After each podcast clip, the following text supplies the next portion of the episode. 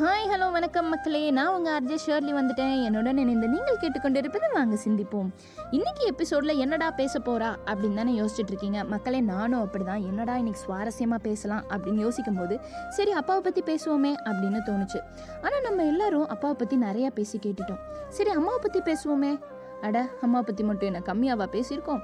அப்போ இதில் என்னதான் சுவாரஸ்யமாக பேசலான்னு ஆழ்ந்த சிந்தனைக்குள்ளே போகும்போது தான் என் நினைவுக்கு வந்த உறவு அவள். கணவன் இல்லாத மனைவி அப்பா இல்லாத குழந்தை. இந்த ரெண்டு உறவுக்குமான ஒரே பதில் அந்த அம்மா தான். அம்மா உன்னை உச்சரிக்கும் போதெல்லாம் எனக்குள் நேச நதி அருவியாய் அவதாரம் எடுக்கிறது. மழலை பருவத்தின் விளையாட்டு காயங்களுக்காய் விழிகளில் விளக்கெரித்து என் படுக்கைக்கு காவல் இருந்தாய். அகரம் அறிமுகமான ஆரம்ப நாட்களில் அன்பின் அகராதியை எனக்கு அறிமுகப்படுத்தியது என் தலைக்கோதிய உன் விரல்கள் அல்லவா? எனது சிறு சிறு வெற்றிகளுக்கு கோப்பை கொடுத்தது உனது இதயம் தழுவும் பெருமை புன்னகை அல்லவா?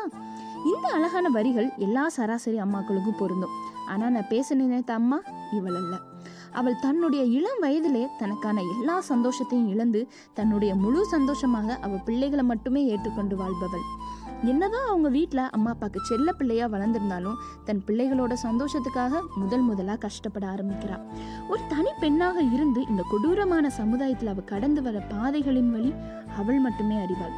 ஆனால் அம்மா படுற ஆயிரம் கஷ்டத்தில் ஒன்று கூட பிள்ளைங்க கிட்ட சொல்ல மாட்டாங்க. காரணம் அவங்க பிள்ளைகளோட சந்தோஷம் அவங்களுக்கு அவ்வளவு முக்கியம். பொதுவாகவே ஒரு அப்பா அம்மா இருந்து வளர்க்கும் பிள்ளை நல்லா வரலாம் நல்லா வராமையும் போகலாம் அப்பா மட்டுமே இருந்த அம்மா இல்லைன்னா அந்த பிள்ளை கண்டிப்பாக நல்லா வருவதற்கு வாய்ப்புகள் கம்மி. ஆனால் அம்மா மட்டுமே இருந்து வளர்க்கும் பிள்ளை நூற்றில் ஒன்று கூட தப்பாக போகாது. காரணம் அவள் வளர்க்கும் விதம் அவர்கள் வளரும் விதம். அவ சந்தோஷத்தை மட்டுமே முக்கியமா நினைச்சிருந்தா தன்னுடைய முப்பத்தைந்து வயதிலே இன்னொருத்தரை கல்யாணம் பண்ணியிருக்கலாம் ஆனா தன் வாழ்க்கையவே பிள்ளைகளுக்காக அர்ப்பணித்து தனி ஒரு பெண்ணாக இருந்து தன் பிள்ளைகளை உலகமே பார்த்து வியக்கிற அளவுக்கு வளர்த்த அம்மாக்கள் எல்லாம் நினைக்கும் போது உடம்பு சிலிர்க்குது.